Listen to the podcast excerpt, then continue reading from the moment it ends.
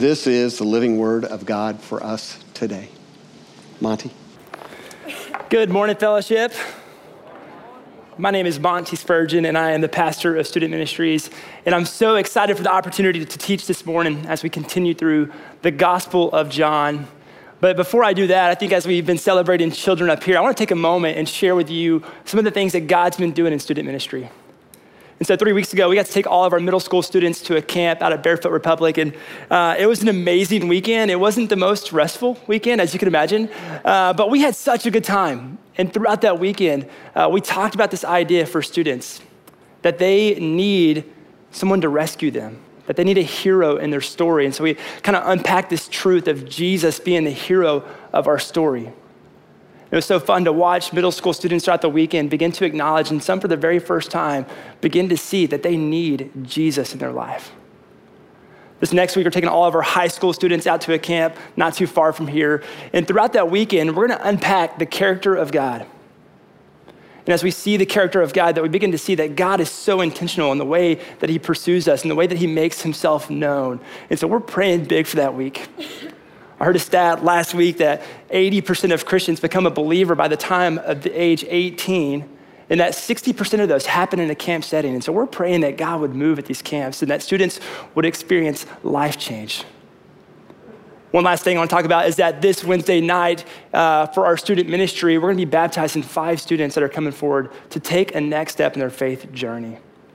And so we're so proud of the work that God is doing. And I tell you that because I want to, one, invite you into it and to pray for us, but also to say thank you because there's no way that we could do these camps and the things that we do without your faithful support and your generosity. And so thank you guys for believing in us and praying for our students as we help them find life in Jesus. Before I get into the text this morning, I want to share a quick story with you guys. And for a lot of us in marriage or in relationships, there tends to be a recurring conflict that comes up quite a bit. Right? And that conflict, a lot of the times, the root of that conflict is that it's that my way is right and your way is wrong, right? As I say that, you, you're already thinking about what that, that conflict is that you're thinking of. And so for Molly and I, one of those things that we tend to have this about, it comes down to this, which seems silly, but I love coffee right? I'm a coffee snob. And one of the things about me being a coffee snob is that I believe the only way to drink your coffee is through a coffee mug. And so I refuse to use anything else. I feel like it just changes the taste of the coffee. It has to be its purest form in ceramic, right? And so Molly will tell me all the time, like, babe, would you please just grab a travel mug? And I'm like, I don't need a travel mug. I'm fine. And like, what happens? The problem is this, guys. I spill my coffee all the time. And anyone who knows me knows this. Like, if we're driving to church every single morning, I'm gonna spill my coffee on me, I'm gonna spill it on Molly, it's gonna go on the kids, it's gonna go on somewhere, like every single time. And this is even true at home. Like, one of my favorite things to do in the morning is to wake up and to get a big cup of coffee and to grab my Bible and to sit down and read God's word. And that was really great until I had little kids right? And now it's like every time I'm holding my cup or it's somewhere over there and the kids jump on top of me and knock it over and splashes on the ground. Like in our den, in our living room, we have a permanent stain on the carpet and this rug because the amount of times that my coffee has fallen on the ground. I'm embarrassed by it, but I'll tell you this every time it happens, I, I act as if I'm surprised by it. Right? And I get mad at my kids. I'm, what are you doing? Like, why did you? Like, I take it out on them and I respond so poorly to them and make them think it's their fault. And when I think about the coffee, when I think about this mug, I think about our lives. Because when it comes to life, we live such busy lives that our lives are overflowing with responsibilities, they're overflowing with priorities and things to do and places to be that our lives that we just get so busy doing life. And that the truth is is that when others bump into us, that we might be surprised what comes out of us that we might be embarrassed by what comes out of us. You see, as Jesus is teaching throughout the New Testament, one of the things he says a lot through the book of John that we've already studied and seen is that Jesus is asking this question Where are you searching to find life? Where are you looking for life? What are you looking to fill your cup? And so, Rob, he did a fantastic job last week as he unpacked the John 5 passage as we studied it. And right, we saw there was this man who's been laying by this pool for many years and he's paralyzed and he is searching for life and he's searching to be healed because the rumor is, is that when this water springs up life, that if you make it into it, that you could be healed. And so Jesus comes up to this man and he asks the question Do you want to be healed? And the man hearing Jesus say this believes that maybe Jesus will take me to the water so that I can experience life. And Jesus says, I'm not taking you to the water. I am the life. Pick up your bed and walk. And so, in that moment, as we read through this passage, Rob had asked the question Hey, what pools are you laying by right now looking to find life? Where are you searching for fulfillment? Where are you looking to be satisfied? If that's a hard question to answer, I know sometimes we need other questions to help us process more internally about what that means. And my question for you is this When others bump into you, what is spilling out of you? When others encounter you, what's coming out of you? How are other people experiencing you right now? How's your spouse experiencing you this week? How are your children experiencing you? Your neighbors, your coworkers? The strangers that you interact with, when those people in the busyness of life encounter you and bump up against you, what is spilling out of you? And I ask that question because I believe this as we read our text this morning, this is what we begin to see. We see this that wherever we look to find life will be the very thing that spills out of our life that wherever we're looking to find life, wherever we're looking to find fulfillment, that those very things are going to be the things that are spilling out of your cup. And so this is what Jesus teaches the man, right? At the pool. He says, Hey, life is not in the pools. And so we're confronted with this text, right? We have to tell ourselves that, that life is not in the temporary pleasures of life, that it's not in the pool, it's not in your status or your bank account, it's not in the title that you hold, it's not in your behavior, but life is in me, that life is in Jesus. And this is the message that for the last 14 weeks, if we study the Gospel of John, we've seen this come up over and over again that Jesus is saying, I am life, that life is only found in me, that I am the place that you're gonna find life. It's nowhere else. Do you want to be healed? Do you want to find life? Then find it in me. And it's this life giving work that Jesus is doing throughout the scriptures. It's this life giving work that he's doing in John chapter 5 that gets Jesus in some trouble. And so in our text this morning, let's go back and look at verses 16 through 18. And it says this, and this is why the Jews were persecuting Jesus, because he was doing these things on the Sabbath. But Jesus answered them and said, My Father is working until now, and I am working. And this is why the Jews were seeking all the more to kill him, because not only was he breaking the Sabbath, but he was even calling God his own Father, making himself equal with God. And so in this moment, the Jewish people, they're upset and they're, they're frustrated because one, Jesus has healed the man on the Sabbath. As you read the scriptures, you begin to see the language that they're using. It's not a one time occurrence. This is a continual pattern of Jesus doing these things on the Sabbath. So the Jewish people considered Jesus to be a Sabbath breaker, a lawbreaker, and that in itself is punished by death. But not only that, Jesus doesn't stop there that he begins to justify his response and his work of why he's working on the Sabbath by saying that my Father is working and so am I. That he calls God his Father and says, I, my Father is working and I must work also. And so to them, the Jewish people, this, this constitutes blasphemy. They're like, he, he's saying these things and he must die as you read the scriptures. But Jesus doesn't backpedal. He takes a step forward and says, Let me explain to you who I am. Let me explain to you the reason I've come. That I've come to have, that you would have life. And so, as we look at our text this morning, an outline for us to follow will look like this. In verses 19 through 23, we're going to see that the Son does what the Father does. In verses 24, we're going to see that the one who hears and believes has life. And in verses 25 through 29, we're going to see that the Son will raise the dead he will raise the dead. So let's get into our text this morning, verse 19. And so Jesus said to them, Truly, truly, I say to you, The Son can do nothing of his own accord, but only what he sees the Father doing. For whatever the Father does, the Son does likewise. For the Father loves the Son and shows him all that he himself is doing, and greater works than these will he show him so that you may marvel. For as the Father to raise the dead and give them life, so also the Son gives life to whom he will. For the Father judges no one, but has given all judgment to the Son, that all may honor the Son, just as they honor the Father. Whoever does not honor the Son does not honor the Father who sent him. And so as we begin to unpack this, I spent so many hours reading because I'm like, oh my gosh, like what is he saying? Like, what does this mean? And it feels so complicated. But really, what Jesus is trying to do here is to make it very simple. And the idea is this that Jesus is saying that as a son watches his father, the son begins to learn to do the things that the father does. That as the son watches his father walk, that the son begins to imitate and learn how to walk. As the son learns to communicate, he does that by watching his father speak. That as he watches his father, he does what the father does. And Jesus is trying to help him understand this. He's trying to help him see that I'm only doing what my father is doing. And so what we see is that Jesus, he's offering this new way to think about theology.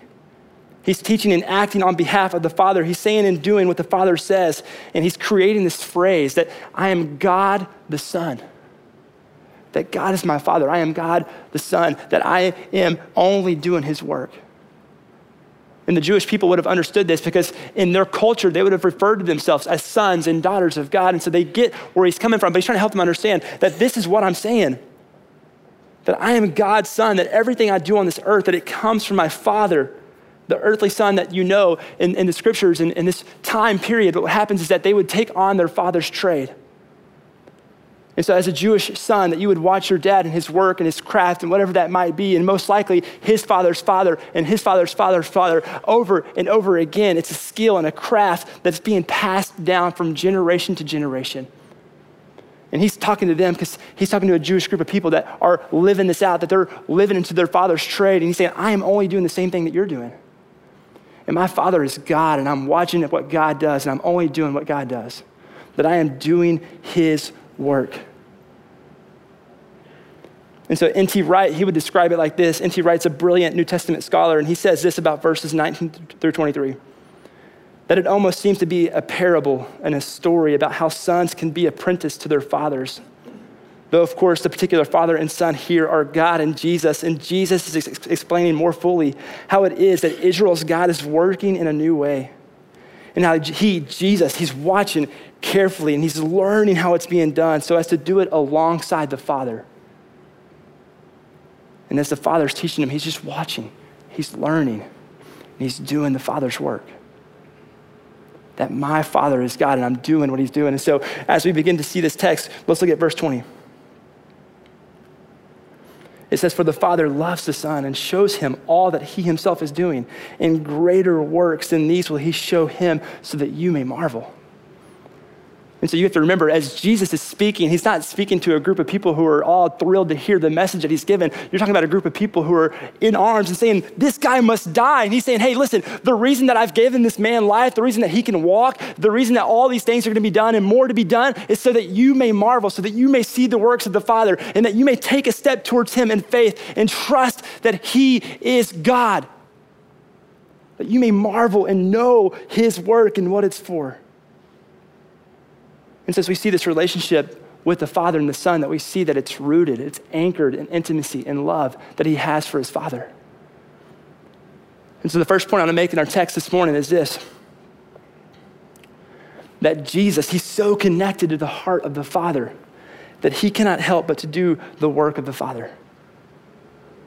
Jesus is saying, My heart is so aligned with his heart that everything I do, I just do it because the Father has taught me how to do it. And so, as we think about the idea of the cup, right, Jesus is saying, My life, it is so full of the Father's life that there's nothing else I can do besides the Father's life to come out of me, that it must come out of me. Which results in what he says in verse 17, right? My Father is working and I am working. I don't care what you have to say. I must do my Father's work because my life is so full of his life that life is going to come out of me because it's anchored in love and intimacy, and I see what he's doing, and I'm gonna do what he's doing. And so, what is that work that he's talking about? He's saying, I must do my Father's work. What is the work he's doing? Let's look at verses 21 through 23. It says this in verse 21 For as the Father raises the dead and gives them life, so also the Son gives life to whom he will. For the Father judges no one, but he's given all judgment to the Son, that all may honor the Son just as they honor the Father. Whoever does not honor the Son does not honor the Father who sent him. And so Jesus begins to explain this life giving work that he's doing. And he breaks it down into these two terms he talks about that will go back and forth throughout the rest of this passage. And it's all about life and judgment. That my work is to bring life and to give judgment. My work is to take on the judgment. And so he begins to explain this to them. So if you were to ask the Jewish people, hey, who is the one that has the power to judge? Who is the one that has the power to bring life? They would have said, it is God. God is the one that does that. God is the one that brings life. He is the one that judges. And now Jesus is claiming that he shares this work with his Father. And in this moment, they begin to get frustrated. This is why they're so upset because they don't like what he's saying. That you're saying your work is similar to the Father. How is that possible? And we see that the Father, He's putting everything in the Son's hands and He's given him authority over life and judgment. And it's these two activities that we see are at the heart of everything Jesus does in the gospel life and judgment. It's all about what He's doing in the gospel. This is what we see. Because what we know is this is that the wrath of God is going to be poured onto the Son, taking on our sin and our punishment, taking on all the things that we've done wrong, that He's going to take it upon Himself so that we can experience freedom, so that we can experience life. And He knows this is what's happening, He knows this is coming. And so, as we look at point two of our text this morning, it's this that Jesus, His work is to bring life, that life and judgment. That's what it's about. It's all about bringing life. As we've studied throughout the Gospels, as we studied throughout the Gospel of John, it's about life. And the work that the Father has given him is to bring life, that I want to provide something that you need right now that I can give you. And it's only going to come through me. I want to give you life. So, verse 23. This is the life giving work that he's given him, and this is why he's given him this work. Verse 23 is that, that all may honor the Son just as they honor the Father. Whoever does not honor the Son does not honor the Father who sent him. And so Jesus is trying to explain this to these Jewish people because as they look at themselves, they're saying, hey, we are God's chosen people. And for them, what, what makes them so frustrated is that they're trying so hard, right? The Shema is this hear O Israel, the Lord is our God. The Lord is one that we shall love the Lord our God with all our heart, mind, and soul, that there's no other God. And so they know this. Now they're hearing Jesus saying, Well, I'm equal to God and I'm also God. And they're, they're, they're confused by this and they're frustrated by this and they're refusing to accept the teachings of Jesus. And he's saying, Listen, if you want to know my Father, you must know me that if you want to experience my Father, you must experience me. That one cannot come to the Father without coming through me. That if you want life, then life is me. And so he talks about that, right? I am the way, I'm the life. And so, what, how do we get this life? How do we get this life that Jesus speaks of? Let's look at verse 24.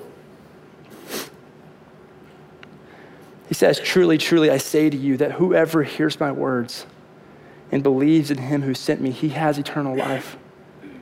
He does not come into judgment, but has passed from death to life. And so, this phrase, he's, he's saying truly, truly, it means indeed. Listen to the words that I have to say because what I'm going to tell you right now is critical. It is eternal. You need this and you have to hear me that whoever believes in him who sent me, he will have eternal life. And they are passed from judgment, they're passed from death to life. That if you want to experience these things, then eternal life is in me. That this is how we experience eternal life. That we studied this a few weeks ago, right? In John 3 16, we see a very similar pattern here that all who believe in me, that they will have eternal life.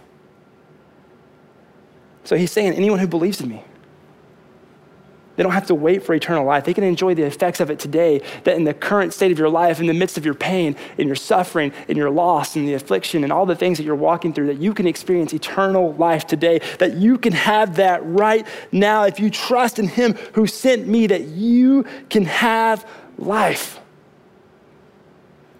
And so Jesus begins to develop the implications of this final statement that he talks about that you don't have judgment, that he does not come into judgment, but he's passed from death to life. What does that mean? He's saying this that those who have passed from death to life, anyone who believes in the God who sent Jesus will not be condemned. They will not stand on trial. They will not come into judgment. That they experience freedom in Christ right now because of the work of the Son and what Jesus is going to do for them. He knows it's coming. And he's saying, if you want to have life, it's through me because I am going to take on your sin. I'm going to take on your punishment, and I'm going to give you freedom from judgment. And if you want that life, that life is found in me. And I can imagine as the people are hearing this and their response and their posture towards Jesus in this moment, the guys who are saying, hey, we want to kill you, is the very guy who's now speaking to these men saying, I want to give you life. That you want to take my life, but I want to give you life. And that life comes through me by putting your faith and your trust in me that God's justice doesn't threaten him, that, that the curse of the law is removed from him, it's removed from us, that when we experience life in Christ, this is the benefit of what we share. And so, point three, we see this that the wrath of God does not hang over us because it's been placed on the Son. The wrath of God does not hang over you or me because it's been placed on the Son, and praise God for that. That it is about Jesus and he's looking at these people saying, hey, if you want to find life, that I'm just doing what my father sent me to do. And the life is through me. It's not in the pool. It's not in your possessions. It's not in the things that you pursue, but life is in me. And not only do I want to offer you life, I want to take the wrath of God and I want to put it on myself so that you can experience life. What compassion that Jesus is leading with right here. As he's talking to them, telling you, this is what I have for you. And so let's continue on looking at verses 25 through 29. He says, Truly, truly, I say to you, there it is again. Indeed, listen to what I have to say. Hear the words that are coming out of my mouth. An hour is coming, and it's here now when the dead will hear the voice of the Son of God, and those who will hear will have life. For the Father has life in himself, and he has granted the Son also to have life in himself that we're almost seeing a repeat of what he's talked about earlier in the passage that, that I've given my son the possession of life and that he will have life in himself. And he has given him the authority to execute judgment because he is the Son of Man. That it belongs to his identity of who he is, that he will have this because it's who he is. He says, Do not marvel at this, for an hour is coming when all who are in tombs, they'll hear his voice and they'll come out, and those who have done good to the resurrection of life, and those who have done evil to the resurrection of judgment. So Jesus is telling them, hey, look, there's going to come a day who all who've put their faith and trust in me, that they will be raised in life and they will experience life. And those who have not, those who have chosen to walk away or to not accept this truth, are going to be separated in judgment. But what we see, and the most important thing to understand, is that he is offering these people, he's offering these Jewish people life right now. He said, I want to give you eternal life right now, that I have it available for you. And so, what we see in, point number four of our text this morning is this that his work, both future and current, is all about bringing life that that is why he is here. His work is all about bringing life, and he wants these people to understand that even though they're in a disagreement with him, even though they don't like what he's saying and they're refusing to believe it, he is still offering himself with truth and with compassion and with grace and saying, I want to lay it down for you. That I want to give myself to you because that's who I am, and that's the Father's work, and I must do the Father's work. I must give life. So I want to welcome the band back on stage as we begin to think and reflect on what the application is for us this morning. And as we do so, I want to go back and look at verse 24. And it says this Truly, truly, I say to you, he says to us, these are the words to us. Whoever hears my words and believes in him who sent me has eternal life, that he does not come into judgment, but has passed from death to life. And so, what we see here in this moment is that Jesus, he's pointing to the relationship that he has with his Father. And he's looking at us and he's saying, hey, that relationship I have with my Father, I want to give that to you. That I want to give you life. that I want to invite you in to experience life. And so as he begins to work through this passage, we see this. And what he begins to invite us into is this. He's saying that I want to invite you into my work, that I want to invite you into this apprenticeship, and I want to be your teacher. And I want to show you the ways, and I want to show you how the work is done so that as you experience life in me, as you begin to understand that life is not anything else besides me, that you would begin to give that life to others. That as we begin to experience and know the Father, that we begin to be so full of the Father's work that we cannot help but to do the work of the Father that this work is not found in ourselves, it's not found in our abilities. I'm not asking you to go do more.